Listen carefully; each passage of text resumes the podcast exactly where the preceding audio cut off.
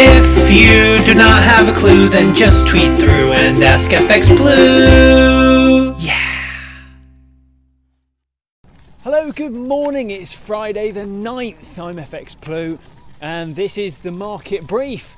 So it looks likely that England will follow the Scottish lead and introduce new COVID restrictions as soon as next week. While of course the intend, uh, the intention rather, is to help slow the spread. Many believe that it's just another step closer to another full lockdown in the UK.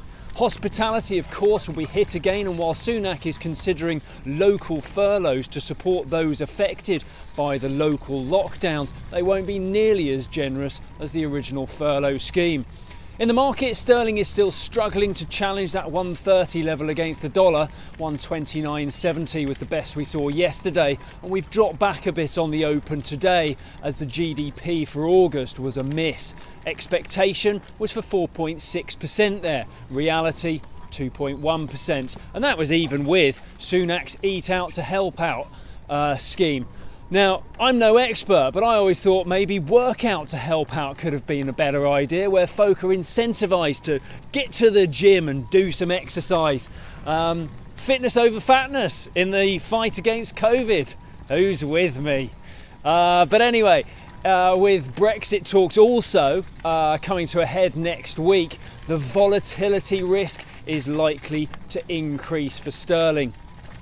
Uh, dollar volatility is being driven by the US election, of course, as Trump continues to play down the effect of COVID.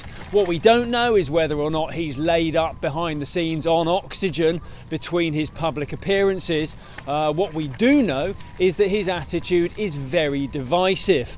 Uh, supporters of all the American freedoms seem to love his attitude, while those directly affected by COVID and possibly anyone with a degree of common sense, nah, they're not so keen.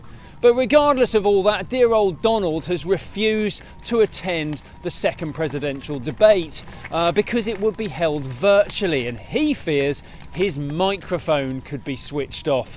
I kid you not. Um, in the Eurozone, inflation is becoming a major talking point for the ECB.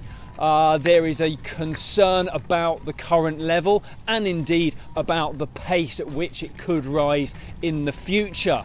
Uh, that, of course, means that the relative strength of the euro is now also up for discussion. I've just run out of battery. Um, but yeah, keep an eye on that uh, because it could easily see euro dollar top out around the 118, 120 level.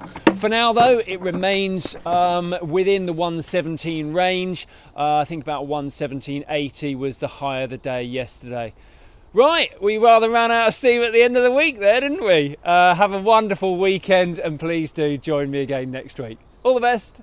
If you do not have a clue, then just tweet through and ask FX Blue. Yeah.